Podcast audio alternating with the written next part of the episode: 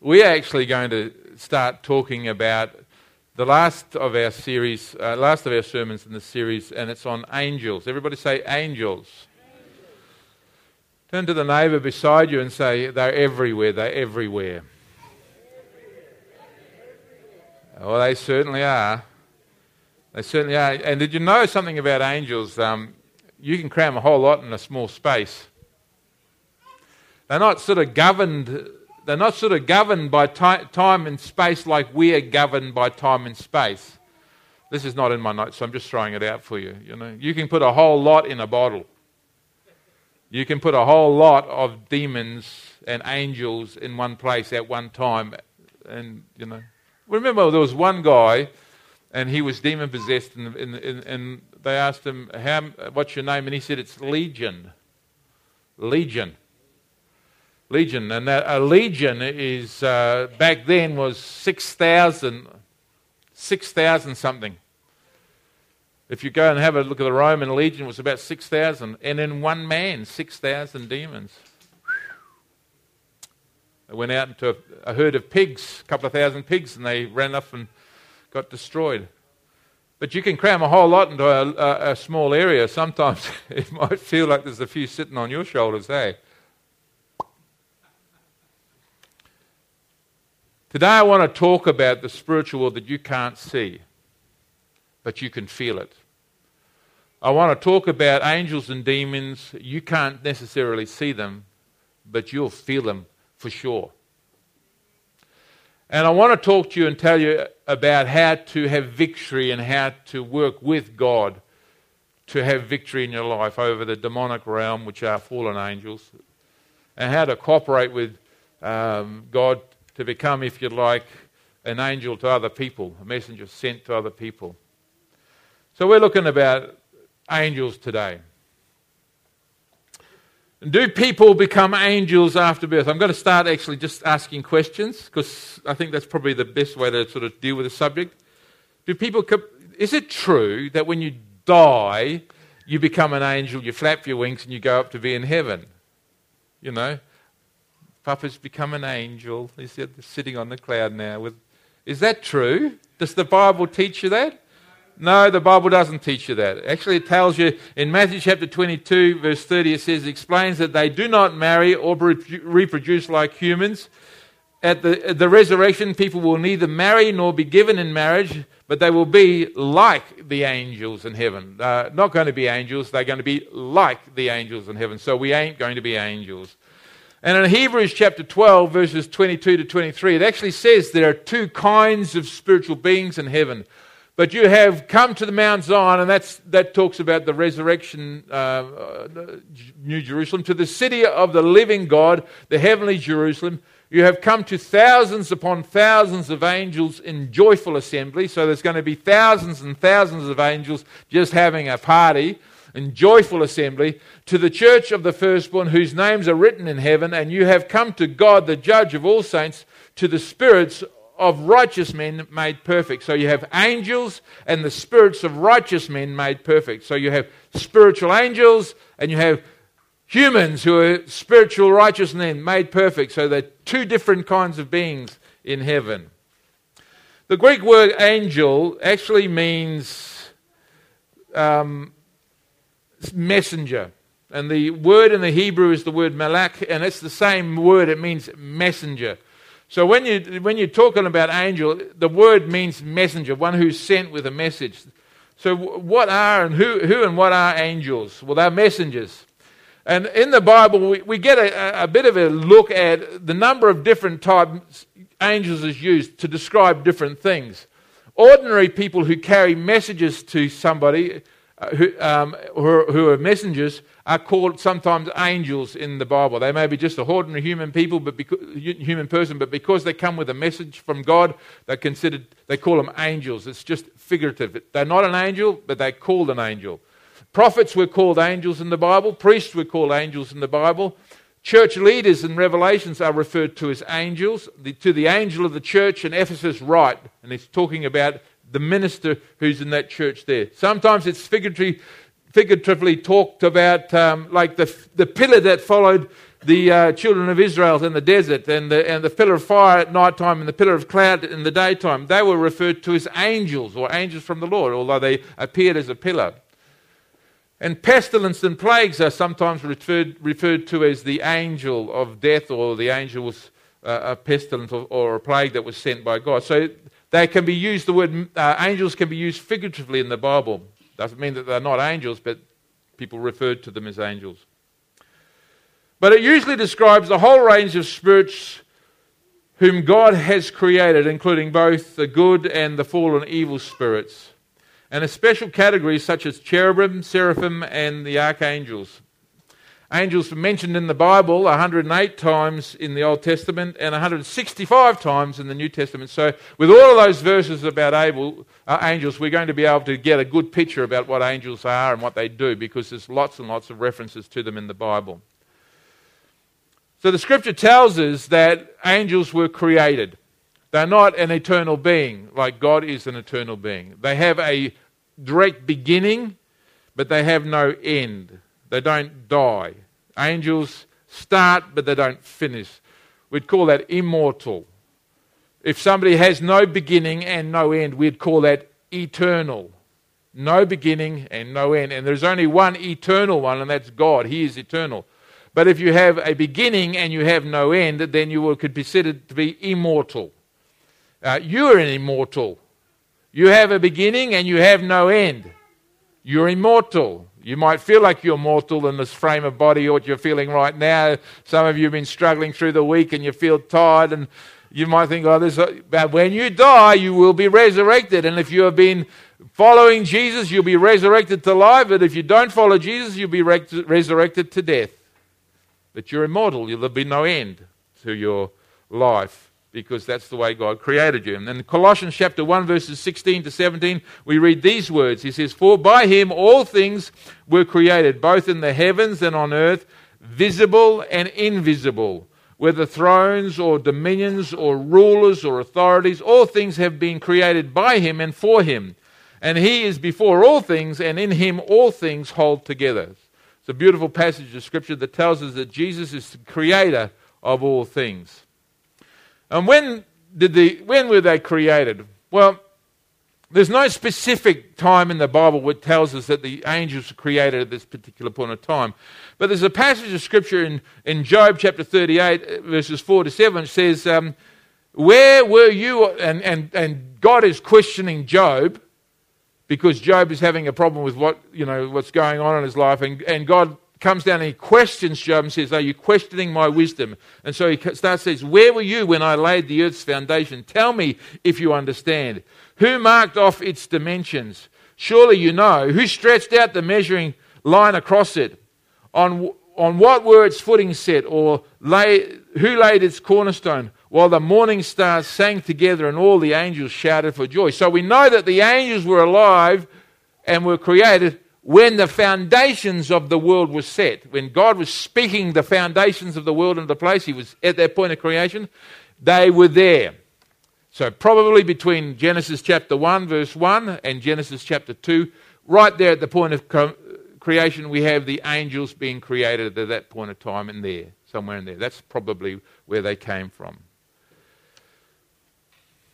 And while the scriptures give no definite figures about where they are, we, we know that there are, uh, there are lots and lots of angels. In Daniel chapter 7, verses 9 to 10, in verse 10 it says, uh, A thousand thousands ministered to him, 10,000 times 10,000 stood before him. And Jesus said in the garden, He says, when, when uh, Peter got up and he chopped the, the sword, uh, the ear off the, the high chief's priest's son or servant or something, and he said, Put your sword away. Couldn't I have called more than 12 legions of angels to protect me? That's more than 72,000 angels he could have called at an instant if he wanted to have an intervention to stop what was going on. But Peter sat there with a sword, waving it around, chopping a guy's ear off, and he says, "You just put it away. You know that's." he says, "I can stop it if I want to." He says, "But how will the scripture be fulfilled?" How will, it, how will the scriptures be fulfilled about me if I stop this? This, is, this has to go on. So he mentioned that there's, there's lots and lots of angels. myriads of angels, more than you can count, more than you can imagine. It appears that all angels were created at one time and no new angels have been added to that number. So once Jesus had made all the angels and they all existed and they all started singing, he didn't make any more. And he said, We're told that they are not subject to death and they're not, they don't for, uh, go, go into extinction, therefore the number has not decreased. There's still the same number of angels as was when they were first created. The Bible tells us that the angels are essentially ministering spirits. So in Hebrews chapter 1 verse 14 we read these words, are not all angels ministering spirits sent to serve those who will inherit salvation? So we're told that angels are ministering spirits. So when you get an angel and you see this guy with flapping his great wings there, I want you to get that's okay, that's a picture in your mind that that's that we've sort of formed in our mind, but these are not material beings, they're spiritual beings. Dundee Noble said, It's a spiritual being, an angel is a spiritual being. Jesus said, He declared that spirit hath not flesh and bones like you see me. So, spirit, if it's a spiritual, does it's not tangible, touching. It can appear that way. You can touch an angel sometimes if it appears that way to you, but it's a spiritual being taking on a form of a physical rather than it is a physical being. So we don't, we don't have physical angels flapping coming through. They can do immense things, but uh, they're spiritual beings. So they don't have bodies. Angels can only be in one place at one time. That means they're not omnipresent. So the devil can't be tempting um, Jade at the same time as he's tempting me. It'd have to be a different one. They're only located in one place at one time, although you can cram a whole lot into one place. Angels can take on the appearance of men when the occasion demands, and they, that's the way we can entertain angels, angels unawares. My, my dad can tell you a story when we were in New, in New Guinea as youngsters, and, and, my brother Evan was very sick with um, some sort of con, uh, respiratory congestion uh, because of the food that he was on. And uh, we were looking at uh, maybe having to come back from New Guinea early. And, and um, one night, I think it was, wasn't it, a, a big, tall dark um, uh, native came to the door, indigenous bloke came to the door and knocked on the door, and he had two big coconuts. And he told Dad to feed the pickaninny the, the the, the, the milk of the coconut juice. Kiss him long.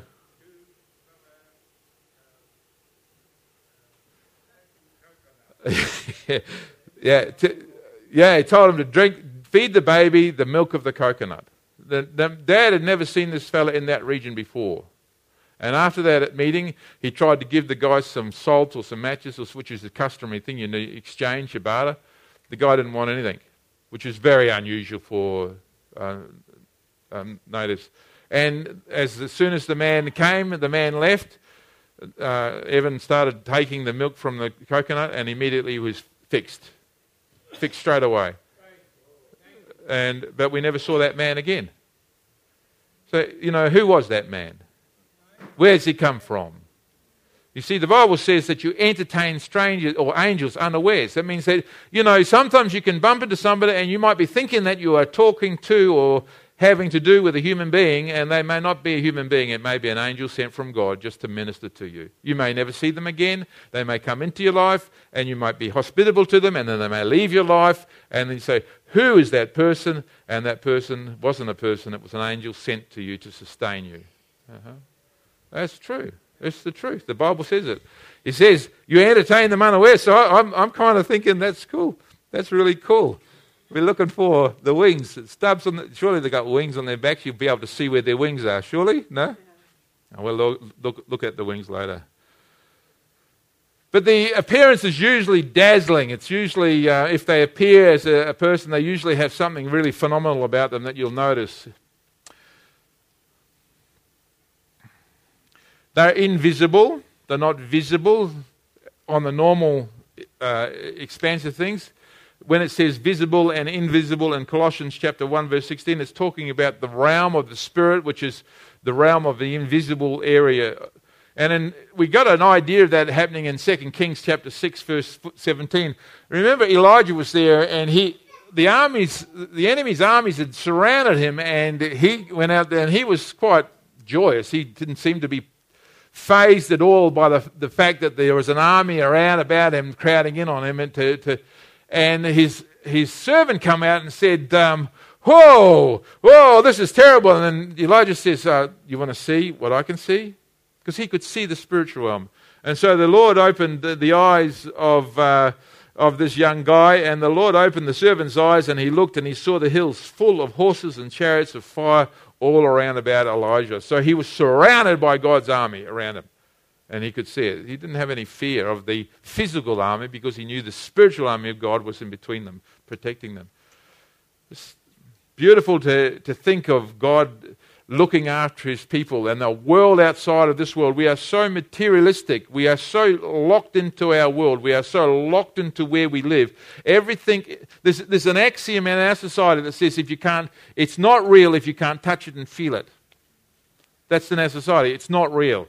You start talking to people, the only thing that makes it real is that it's tangible, I can touch it and feel it. That's the only thing that makes it real we got really surprised that you could actually, you know, have a radio start working. Radio waves are, are invisible. You never see them. And yet you could turn a radio on right here now and you could hear the, the radio waves that are going through the roof. It's an invisible world which you can't see, but it's real nevertheless.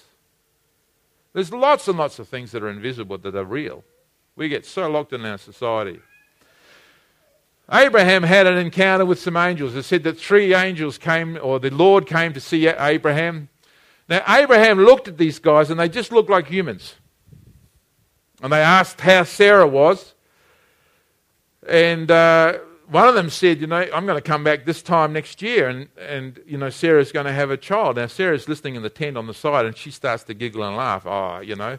And then, then, he, then the Lord said, and I think it was the Lord that was actually saying that because it was Lord and two others. There was three of them. He says, Why is she laughing? And she come out, I'm not laughing. And he says, Yes, you were. You were laughing. He says, You were laughing. You laughed at this. So the Lord came down, and, and what did he look like? Extraordinary, amazing, different, you know, dazzling? No, this they just looked like normal human beings. But they were heaven, angels. There they were, appearing to Abraham. And they told Abraham and, uh, and Sarah that they were going to have this son in the following year. Two of them stayed on. I think the Lord went back to where he came from. And two of them stayed on to walk towards Sodom and Gomorrah. And when they got to Sodom and Gomorrah, the guys at Sodom and Gomorrah looked at them and they thought they were just blokes too. They didn't, they didn't see the fact that they were angels. Oh, they could do some mighty things. They blinded the blokes straight away because they were trying to uh, do some bad stuff to them. And if you go and read that account, you'll, you'll see the strength that these angels had. But they were there to guide Lot out of Sodom and Gomorrah and take him out to, to safety before it was destroyed. So they appeared just like men. Um, mostly they appear as male. But there is one passage in the scripture which says they are female. Zechariah chapter 9, uh, 5, verse 9 says, And I looked up, and there before me were two women with the wind in their wings, and these ones had wings. They had wings like those of a stork, and they lifted up the basket between heaven and earth. So there was two angels with the appearance of women. It must be wrong. Well, I, the, part, the book that I read said it was debatable, you know, a, a, highly debatable passage. But anyway, here we are. Anyway, we know that, that angels are not have no gender. They, they don't have male and they don't have female, but they have, seem to appear in the Bible uh, one instance of female and the others all of male instances. So we're not going to get stuck with that. So what do they look like? Um, sometimes the angel appears to be as a man with unusual features. And Daniel saw an angel with arms and legs resembling polished metal and precious stones, and his face was like a lightning. So that was pretty awesome. And what happened to Daniel when he saw that? He fell on his face like he was dead. And the angel had to tell him, you know, get up, it's okay. If you saw one of these guys, if you saw one, you wouldn't say, hey, but you, if, it was, if it was just looked like a human being, you wouldn't know it. But if it started to manifest itself as the power that he has and stuff like that, you'd be looking, you'd fall on your face because they're more powerful than you are. They're more powerful than you. The angel that rolled back the stone at Christ's tomb was radiating dazzling light. So the, when, the, when the guards saw this angel come down and he started to roll back the stone of the tomb when Christ was getting, the guards saw it and they fell on their face and were like they were dead. They were stunned. They were just, ugh, it was just too much for them to. Can you imagine seeing something that's so overwhelming that it would short circuit your senses to the point where you just fall down and be passed out? because it's too powerful for you to comprehend. Yep, that's one angel. one. Uh, there are thousands and thousands and thousands of angels. In the book of Revelation, you can read the book of Revelation and describes some highly unusual beings in the book of Revelations, and they're called angels. So, is this what the Bible talks about when it talks about angels? No, it's not. This is not biblical angel. This is fantasy. There are no instances in the Bible of any pictures of angels or descriptions of angels that have them as little chubby cherubs flying around that you just want to go, here, goody, goody, chicky, chicky, leg, mum. Yeah, it's just rubbish. That's not what they look like. There's no biblical angels that ever appeared that way. Angels in the Bible never appeared as cute, chubby infants. They are always full grown adults, and when people in the Bible saw them, their typical response was to fall on their faces and to fear with fear and awe and to uh, wish they were dead. They didn't, never ever reached out and touched one of them. So they're kind of awesome. So the different kinds of angels, there are seraphims. The seraphims are the ones that had wings. In, in, in Isaiah chapter 6, verses 2 to 6, we, we, did, we get the description above him were a seraphim. Each had six wings. So this, this one angel had six wings. Two wings covered its face, two wings that flew by, and two wings covered its feet. So it had six wings on the one angel. So it's outside your scope of understanding. Uh, the, the, the, the angels that were on the end of the ark, they had wings that stretched right across the ark like that um, that they were described. So some of them are talked with having wings, others are not talked with having. Uh, angels are talked about flying, so I suppose wings and flying, but they could fly without wings, I suppose. Like Jesus moved around sometimes without wings. He...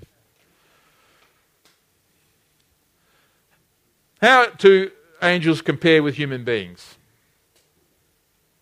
Well, we're told they're stronger than man, but they're not omnipotent. So Psalm 103 verse 20 says, Praise the, Lord and his angels, you mighty ones who do his bidding and obey his word. And 2 Peter verses chapter 2 verse, uh, sorry, 2 Peter chapter 2 verse 11, it says, Yet even angels, although they are stronger and more powerful, do not heap abuse on, the, on such beings when bringing judgment on them from the Lord. So we're told that angels are stronger and more powerful. Um, they have a great amount of knowledge the, the, the reason why they have a great amount of knowledge is they've been for, around for a great amount of time. And if you have been around for a great amount of time and you're able to remember stuff, you'd get a great amount of knowledge. If you think about it, the devil knows a lot about you. He knows all of your weaknesses from the time dot. And he knows how to, how to mess with your head too because he's known you for a long time. So when you and he's an angel, and the demons that, he, that are his mates are angels. And they've got their heads all switched on because they have a plan to destroy you. And they're switched on every day, switched on to destroy you. And they have lots of information that they use against you.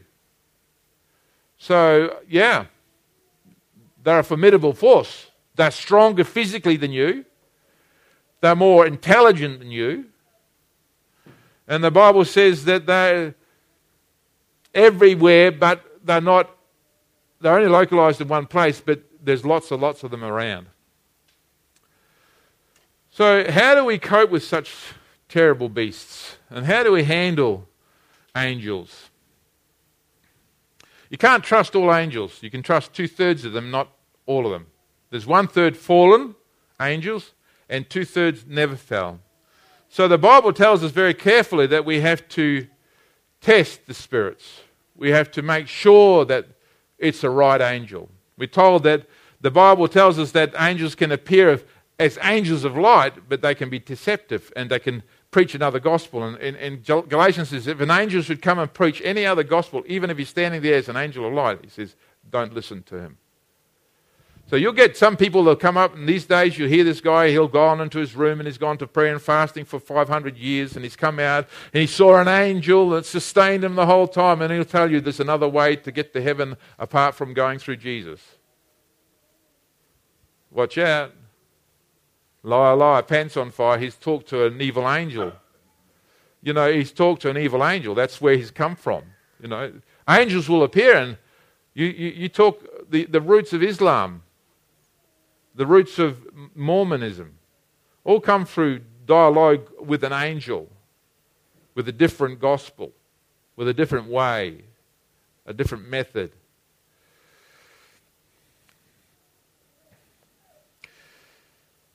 The angels that oppose God under the leadership of Satan, um, we get, we get a, um, a, a, an instant of them in, in verse 41 of Matthew chapter 25. It says, Depart from me, you who are cursed, into eternal fire prepared for the devil and his angels.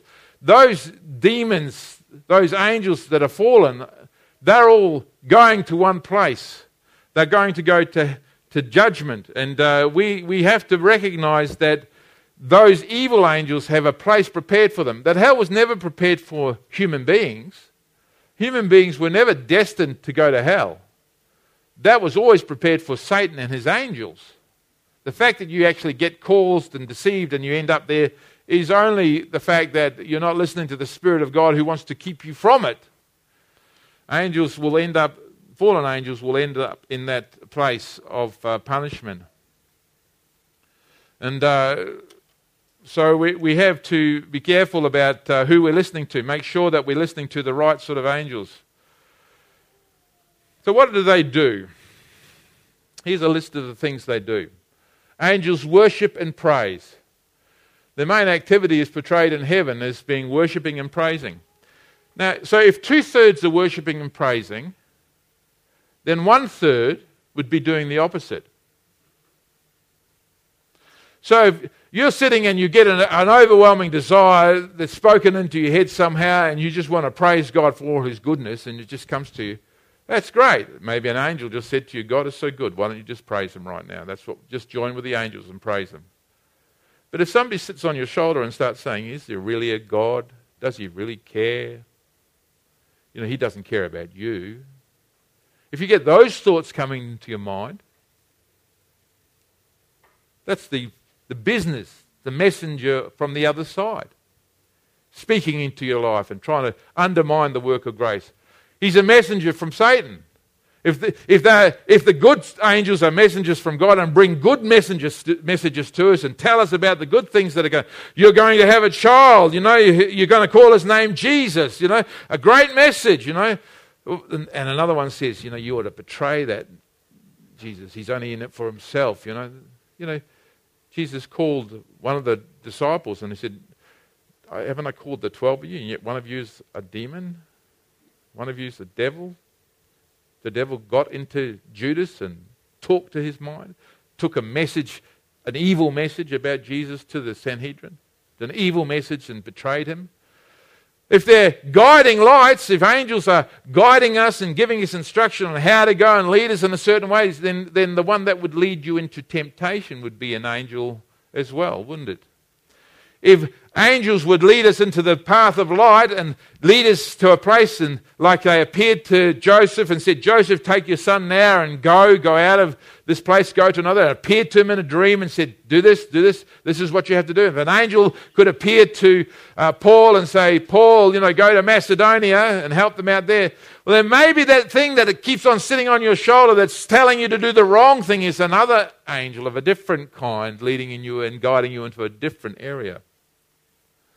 You see, they all have the same function. Angels don't change their function. just change who they're serving. So, an evil spirit, an evil angel is serving the devil and desires to destroy you. If God provides for us through angels, and the Bible tells us that He provides for us through angels, and that's the truth. If there's two angels, two two thirds angels providing for us, then there is other angels who are not providing, who are stealing from us. They're setting us up to steal, to kill, and destroy because that's their that's their objective. We think, oh, you know, are we really, are we really, you know, dealing with angels in this place? Well, you can see the end result of it in your life. You can see what's happening in your life as things come and steal and kill and destroy from your life. If angels protect us, if He gives His angels charge over us to protect us and they're protecting us, then there are other angels out there who are wanting to harm us. Not only are they there to protect us and provide for us, there are other angels out there who have um, uh, an attitude to harm us and to cause and to inflict pain in our lives. You see, the question is who you're listening to. Which one are you responding to? And don't dismiss them because they're there. Just because you can't see them doesn't mean that they're not real. You have to keep your focus in, in the Lord because you know that they're there. If some are delivering uh, getting God's people to deliver us out of those da- dangers. Some are actually bringing us into danger. There are some evil angels that are trying to set up situations that will cause a catastrophic thing to snap down on you. You say, Lord Jesus, lead me today. I need you, I need you to lead me. Lord, give me the angels, let them have charge of me. He says, follow my lead, follow my spirit, follow my guide. And you'll say, oh, just, I just I just don't feel comfortable about going in that direction today. I think I'll take another way home. Well, do that. Do that because there may be a trap laid for you. And, and God knows. And if you learn to live in the Spirit and walk in the Spirit and follow the guiding and the, the, and the direction of God's Spirit, and He will protect you from those things. I remember a story, Shireen, that you told us some time ago where, where you were going home and you, you, you felt that you needed to go around to, was it a cousin's place or somebody's place, and he was, he was hanging himself in the car. That you got there and he, he undid it before he got too far. That was like the direction of God, prompted by an angel or prompted by the Holy Spirit, followed the direction to save a man from a situation. That's what God does. I believe in angels. Do you believe in angels? Turn to your neighbor and say, Do you really? Do you really? I started to see, when I, when I was younger, I started to see God actually doing some amazing things to protect me. You know, I remember in my life, you know how you, you, know, you wouldn't probably know this, but you know how you play with sin? You know how you play with sin? you know you're playing with it. You know, you think, oh, I'm in control of it. And, you know, I shouldn't, but I'll keep. I'll just do it one more time, or I'll just go there one more time. You know, you play with sin. You know. I didn't want to hear you that you knew how to do that. I thought I was the only one that knew how to do that. But I remember one day just playing with a situation in my mind and thinking, oh, well, I'll do something. And then something else happened that cut right across me, cut right across my train of thought that just took the whole thing away. And I thought, later I looked at it, that was just God.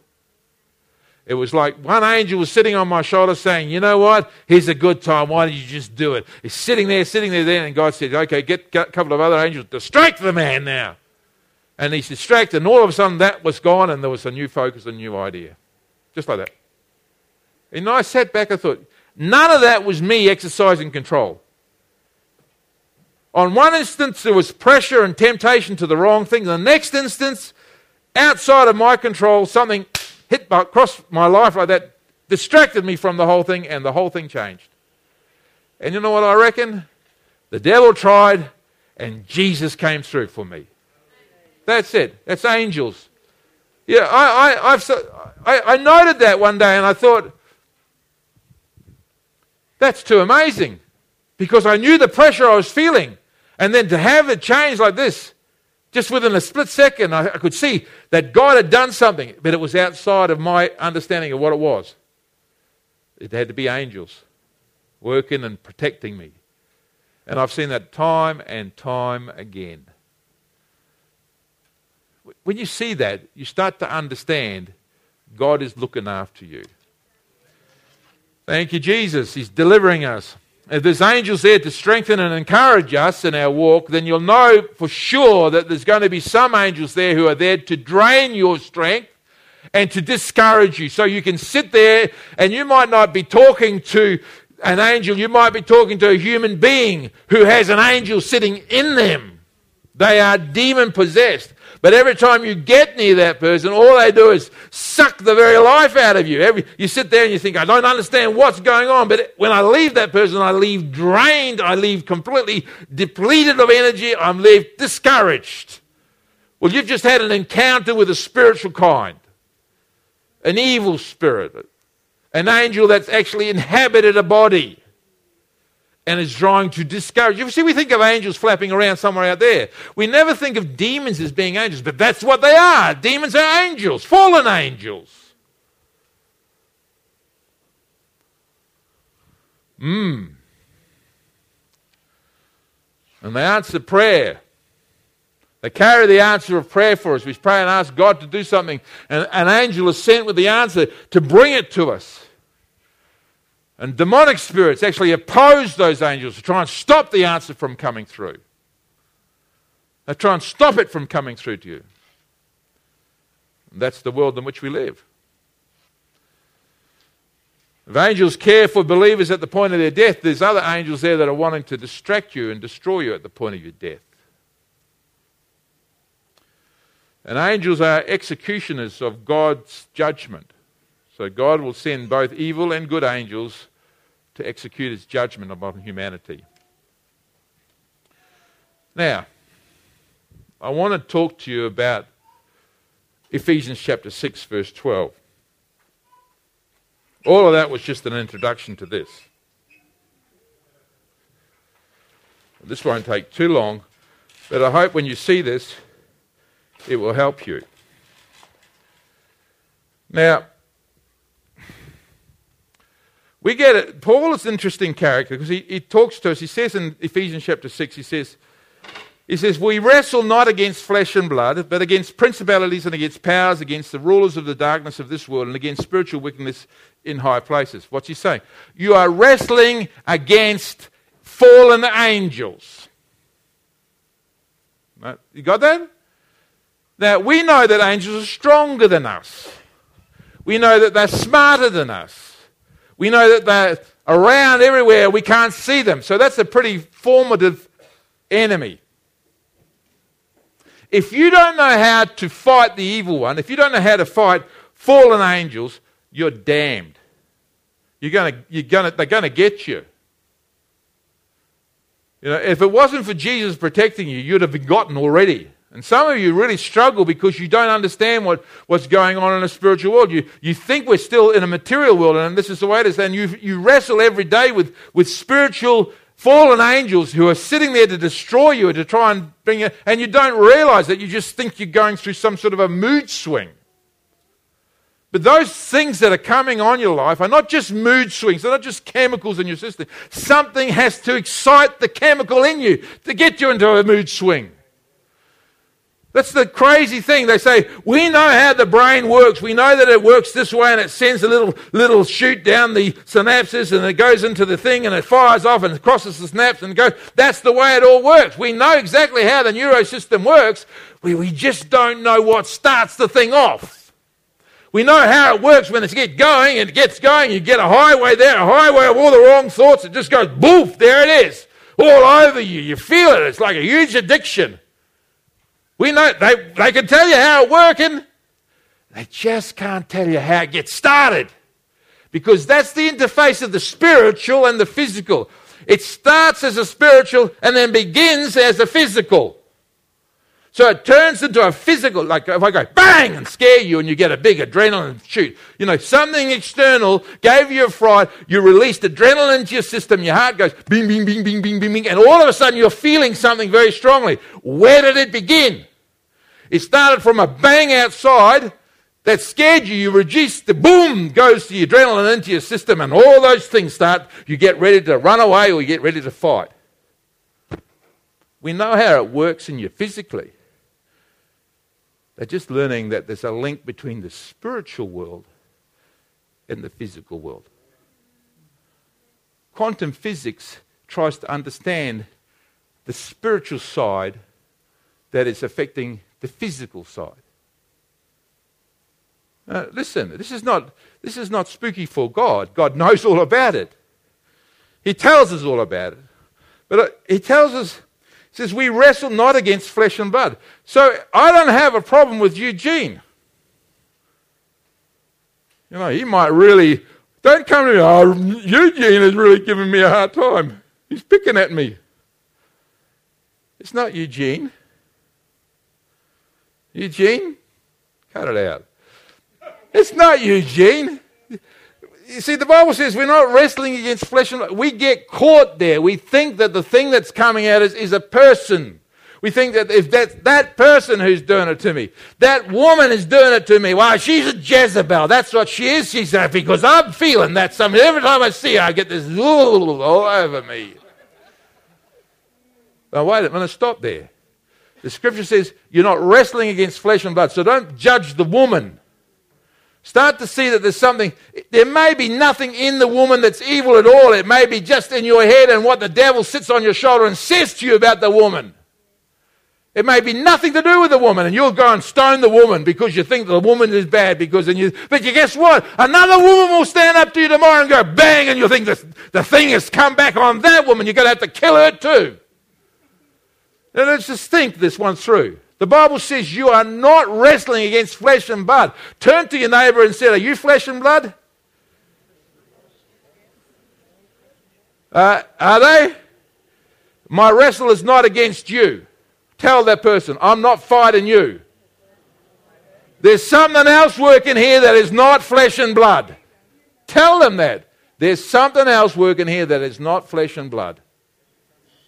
It is the, it's the truth. It's the truth, flesh and blood. It's not flesh and blood. There's an evil angel wanting to take you out. The Bible tells us in Revelations that he's thrashing around and he's wanting to bring as much destruction as he can because he knows his days are short. If you want to play into that, you'll get conned. You're not wrestling against flesh and blood. So he says some interesting words there, and I want to write these words up for you. The first is you, he says you wrestle against principalities. The word principality is the word archi in the Greek. And you say, well, what's important about that? Well, it means commencements or beginning. Now, I, I preached this one day and guys, ah, no, this is the Archie's not the beginning. He's the top chief. Because sometimes it says chief. Chief. Chief as meaning first. In the beginning, God created the heavens and the earth. In the beginning. The word beginning is arche. In the beginning. In the beginning. So, what Paul is actually doing here is he's actually giving you a, an idea of how it is for individuals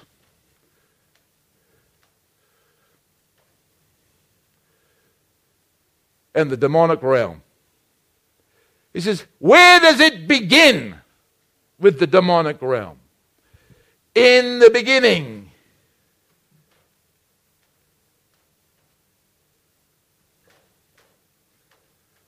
it's got to get into your head somehow. In the beginning. There are demonic principalities that have their whole purpose is to somehow get into your head or get into your life in some way. The Bible says, do not give the devil, a fallen angel, a foothold. Don't give him anywhere he can start. So I want to. How, does, how does he get into your mind, John? How would he get into your head? How would he get there? Well, he had to come through some sort of gate, wouldn't he? He could get through your eye gate. What you watching? What are you watching? What are you reading? Or maybe he can get through your ear gate. What are you listening to? Because he's going to come and get in somewhere. He's got to commence somehow. He's got to, it's, if he can't get in through your eyes and he can't get in through your ears, maybe he's going to get in through your smell. Oh, that perfume. Oh. What are you wearing, Brian? He's going to get in through your mouth, maybe. What are you drinking? What are you tasting? He's going to get in some way. You cannot escape his attempt. You have to wrestle against it. He will try some way to get into your skull. Maybe you will hear words that somebody will say to you. They'll come into, and those words are like bombs going off because as soon as you hear those words, the adrenaline starts to rush and you start to feel anger inside and it's raging in you. And why is it raging in you? Because it had a commencement somewhere. It started somewhere. It always starts with a thought. It always starts with a thought. You can't fall into sin without at first thinking about falling into sin. You can't think about falling into adultery without first, oh, it just happened to us. Bull, it happened to you. You spent some time thinking about it before you climbed into bed with that woman. You spent some time moderating and thinking about how you do the wrong things before you did the wrong thing. It starts somewhere and it doesn't start out there with that person. It started in your head before you even got to the bed. It starts somewhere. And I think that Paul is telling us here how it begins. And he tells us the hierarchy of the evil angels that are against us. He says, Be strong in the Lord and in the strength of his might. You can't fight this battle by yourself. You're in a battle that will take you out. He is designing to kill, to steal, to destroy you. And you better have that in your. He's got to try and find a way to put something in you, some way. So the principle demons are the ones that live next to you and sit on your shoulder, speak into your ear, put things in front of your eyes. They're the principal ones. They're where they are commencing. There's not the big chief. The big chief hasn't come down to give you a hiding. He's probably ran in the courts of God bringing accusation against other big chiefs. You're not wrestling against Satan. You might feel it as strong as Satan, but it won't be Satan. You're not big enough for Satan to waste his time on. It'll be one of his mates. And he'll be trying to get in to your head to screw your brain around. And you sow the wrong sort of thought, and you'll reap the wrong sort of attitude. And you keep thinking that attitude, and the Bible says You'll encounter the second being there. He says, For we wrestle not against flesh and blood, the principalities, but against powers. Powers. The word powers is the word exousia. It means to hold by force. And it means to decide and choose a direction. Now, let me, let me explain something to you. An attitude is something that holds you by force. It takes some time to change attitudes, doesn't it? If you were raised in a country town and you encountered Aboriginal boys all the time, and the Aboriginal boys beat you up every Friday because it was their little thing they wanted to do, and you grew up, you would probably have a great prejudice against Aboriginal boys or against Aboriginals. You would hate them. Why? Because there's an attitude that's grown in you of anger and resentment because of what they did to you when you were growing up. Unforgiveness will have got roots inside of you, and you would have, if you'd just gone the normal track, you would have made sure that every time you grew up and you found an Aboriginal by himself, you'd hit him with a, something hard, and you you want to let him know that you're going to get him back for all the time. That's where prejudice comes from, attitude and stuff little seed goes in there and it builds an attitude. So we say all Aboriginals are. All Chinese are.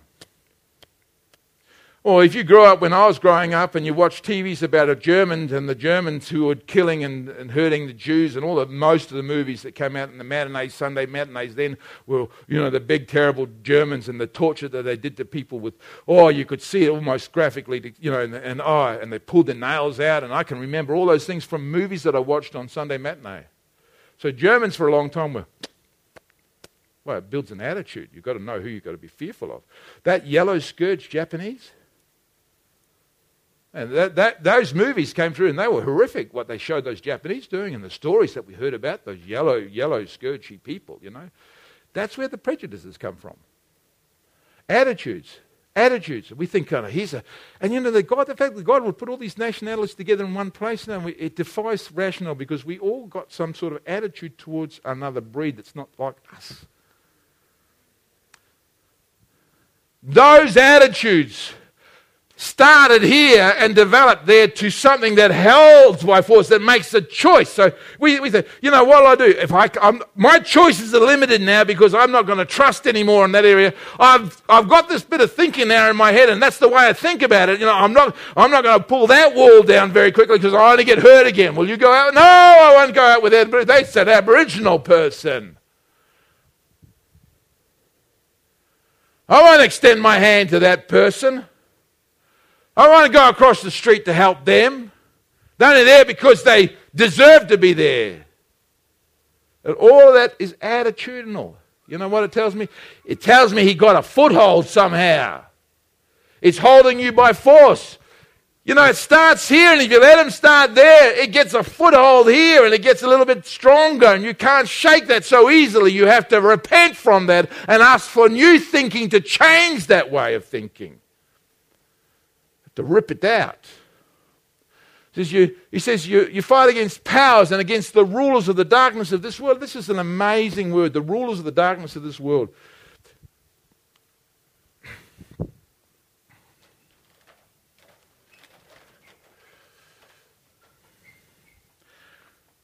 The word cosmocrator is made up, is a Greek word, cosmo. It's cosmo, is the word for world. It's where we get our cosmo with a C, English, is the world, and it defines order and arrangement. So this world is the cosmos is considered to be in order and arranged. And anything that's part of this world has orderly arrangement.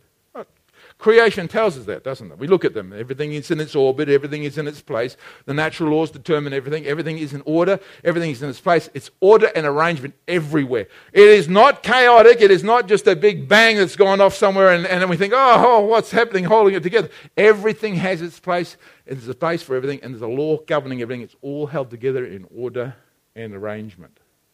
So cosmos talks to order and arrangement. Crater is a word that means bound or held by force. Again, strong word.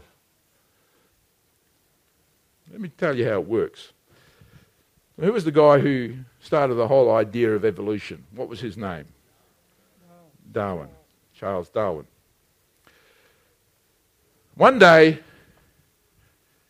he got angry and had a thought. About God. We told, he told in history that uh, his daughter was gravely ill. I think he, she died or something. He got an attitude about God. And then he began to think, what if there was no God? Just a small thought.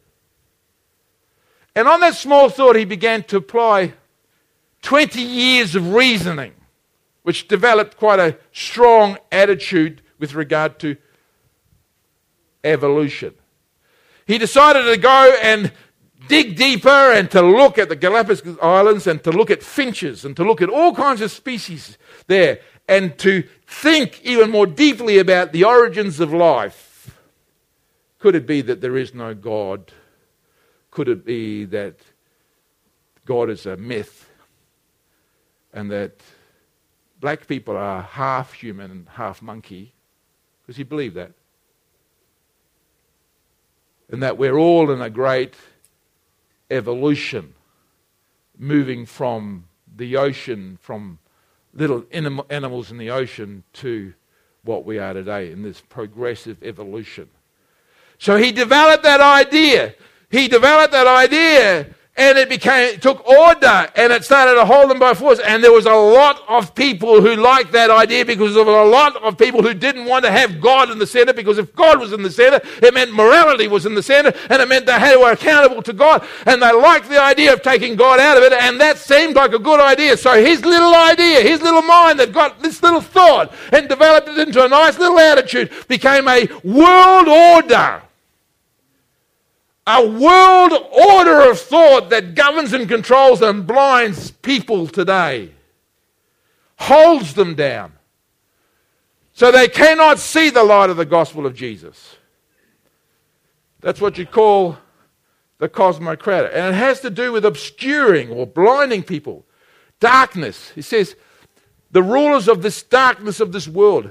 Now listen, this is not a principle thing starting in it. It started as a principle thing in his head. It developed him as an attitudinal thing, so he became to live and walk, and he's become the embodiment of that attitude.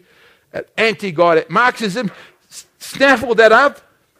Communism grabbed that idea and says, you know what? Let's build a whole philosophy of thought around the fact that there is no God. Let God, there be absence of God, be the center of, of our whole understanding. Let's start with this thesis there is no God. And build our whole understanding of life around the fact that there is no God. So they did that.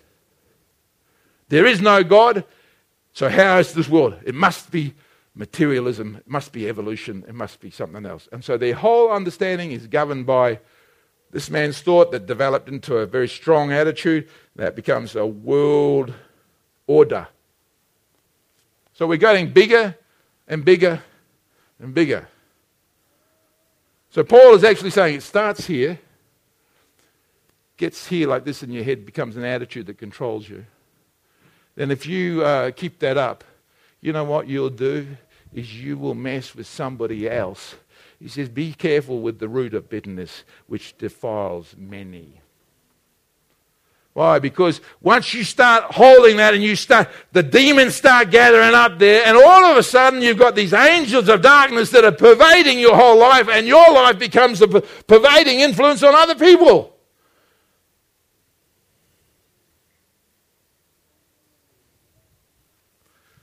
What's the last one he says there?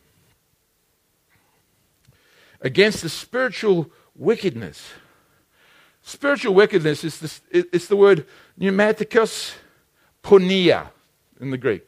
Spiritual, pneumaticus, it's spiritual being, angelic, spiritual being, ponia, from where we get the word pornography, wickedness, spiritual pornography. In the spiritual realm, it says in the heavenlies, in the high places. The word high places is heavenlies, and it means the heavenly realm and the, the, the atmosphere in which we live. It means the second heaven in terms of space, and it means the throne of God where God lives. It means the spiritual pornogra- pornographic evil being resides in all of those heavens. Well, it's the truth, isn't it? I mean, Job says that Satan came to the, to the throne of God and accused Job. We're told in Revelation, it says that the, the devil stands before the throne of God and accuses the brethren daily before the throne. Where, where is the devil? Satan's up there accusing you. Not down here. He's going to get thrown down here, the Bible tells us. And the, he's going to be thrown down here. But this is the high, the prince of Persia over Persia, the prince that's over Greece that talks about in Daniel. We're talking about spiritual controlling forces which are not controlling this individual. They're controlling a horde of others which are controlling this individual. These are over a, a, whole domain. These are over a whole area in the earth. You say, when I go to the Gold Coast around about the end of the year, the, what, this is pervading sense of evil. You go down there, you just feel this sense of wickedness. Schoolies is on. You see it in the movies. This pervading sense of what is that? It's every demon in that area working its work on those people down there. You ought to be praying for your young people who are down there ministering. Do you think that they are not under the influence of that thing? They've gone down to minister to those people who are down there, to minister to them when they are getting out of their brains, uh, pursuing the, the, the, the, things of the Satan, and they're down there trying to minister Jesus. Do you think that they're going to be going through there unscathed? They're going to be under a lot of hammer. I've been praying for them. I'm saying, God, you keep their focus and keep their vision. It, they're, they're only two seconds away from slipping themselves. You, you go to any country you like in the world, and you'll feel a pervading pe- presence over that place.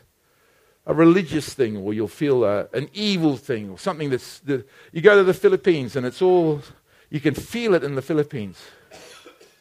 It's there. There's a pervading sense of, you know, in the northern, northern provinces, there's a sense of religiosity. Like everything is religious in front of you. It almost seems like it's, you know, good because everything is God, God there, God this, God trust, and all this. It's all there in front of you, and they all cross themselves.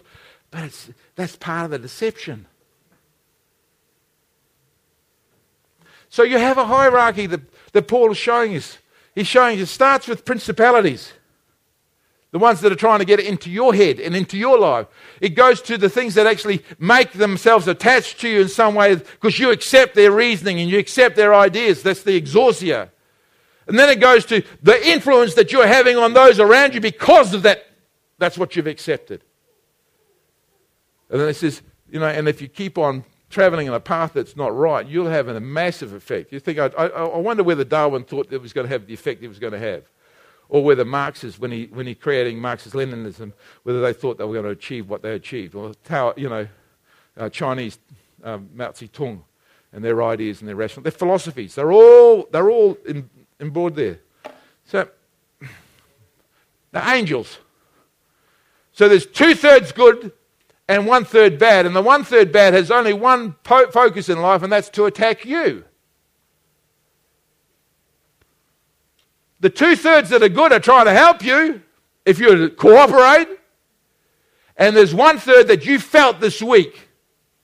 There's one third that you felt influencing your life this week. There's one third that you heard the messages coming on your ear to do certain things that you knew were not right. There's one third that have talked into your eyes and shown you stuff that you shouldn't have seen. And they've suggested things that you shouldn't be thinking about. There's attitudes that you are expressing in your life, attitudes of anger and attitudes of frustration that are not necessarily yours, but are there because you give them permission to be there because you accept a whole realm of thinking that shouldn't be there because you don't let God change the way you think about certain things. Repentance has to do with changing the mind so God's mind can be in your head. That means the devil's ideas have to go away. And listen, it's not so bad. It's not like we are outnumbered and outpowered. You just can't see him. The Bible says if you resist him, he will run away from you. So it's not like you don't have power. You have all that you need for life and godliness. You have everything that you need to resist the devil. If you commit yourself to the Word of God and say, Your thoughts are my thoughts, Jesus. Your ways are my ways, Jesus. I'm going to be governed by you. You step into the strength that there is no power over it. There's no greater power than the power of Jesus. All things are submitted and subjected to Him. You walk with Jesus and nothing can touch you. You walk away from Jesus and you're walking into dangerous areas. You know, we talk about angels. I want to bring it, you know, you feel these things on a daily basis. I don't see any wings flapping around. You felt their work, the despair and the depression and the hopelessness and the defaming of God and the defaming of his people. These are not your thoughts, they are the devil's thoughts, an evil angel's thoughts that's come to sit on your shoulder to destroy you. Why do you join the hand with it and agree to walk with it?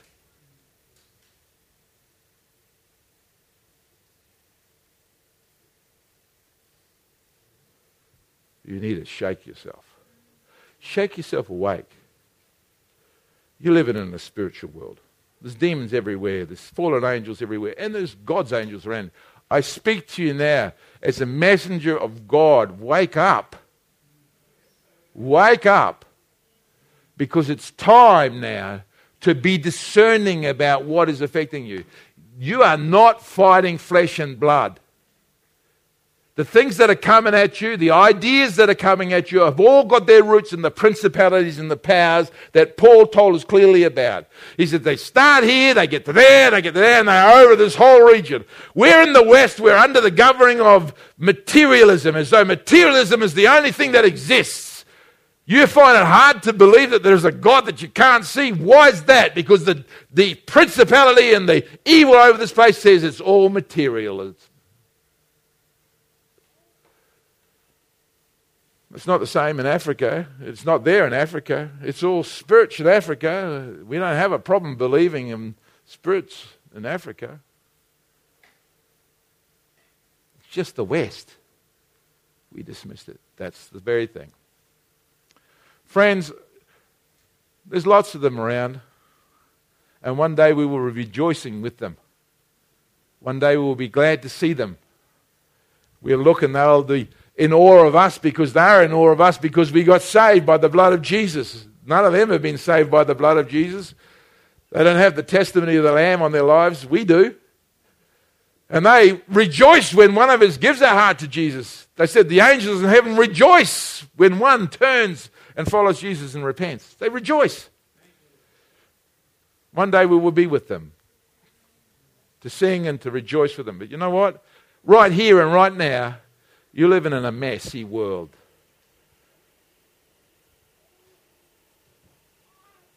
And if it sits on your shoulders, shake it off. Shake it off. Seriously.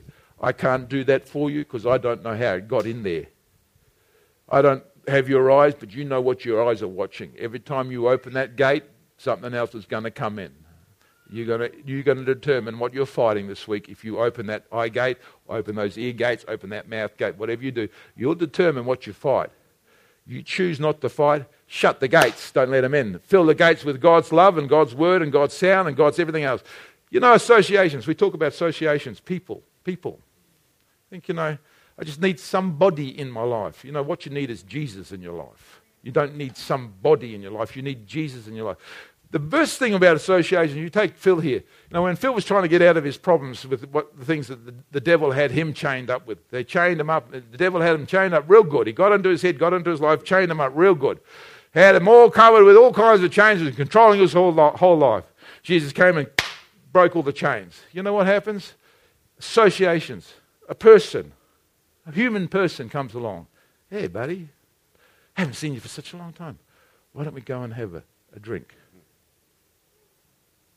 That's all it takes. Oh, look, I just, I leave my cigarettes there.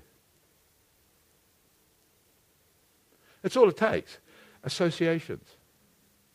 Associations. You get that? Who are you associating with? There's the gate. There's the gate there.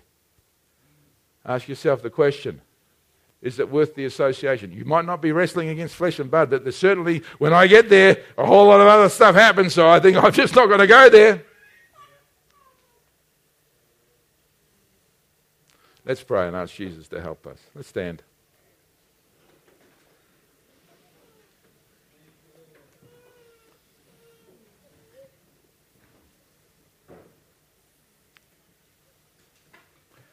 Father, we are aware that we're in a battle. Lord, we are conscious that every day we struggle. And Lord, we understand that the struggle is spiritual. It's brought upon our lives, Father, because of uncircumcised thinking and uncircumcised doing, Father. Lord, help us to think like you think and do as you do. Help us to look and to recognize, Lord Jesus, that we do not wrestle against flesh and blood, but against the association of the evil things that are about us. And help us, Father, to shake them off.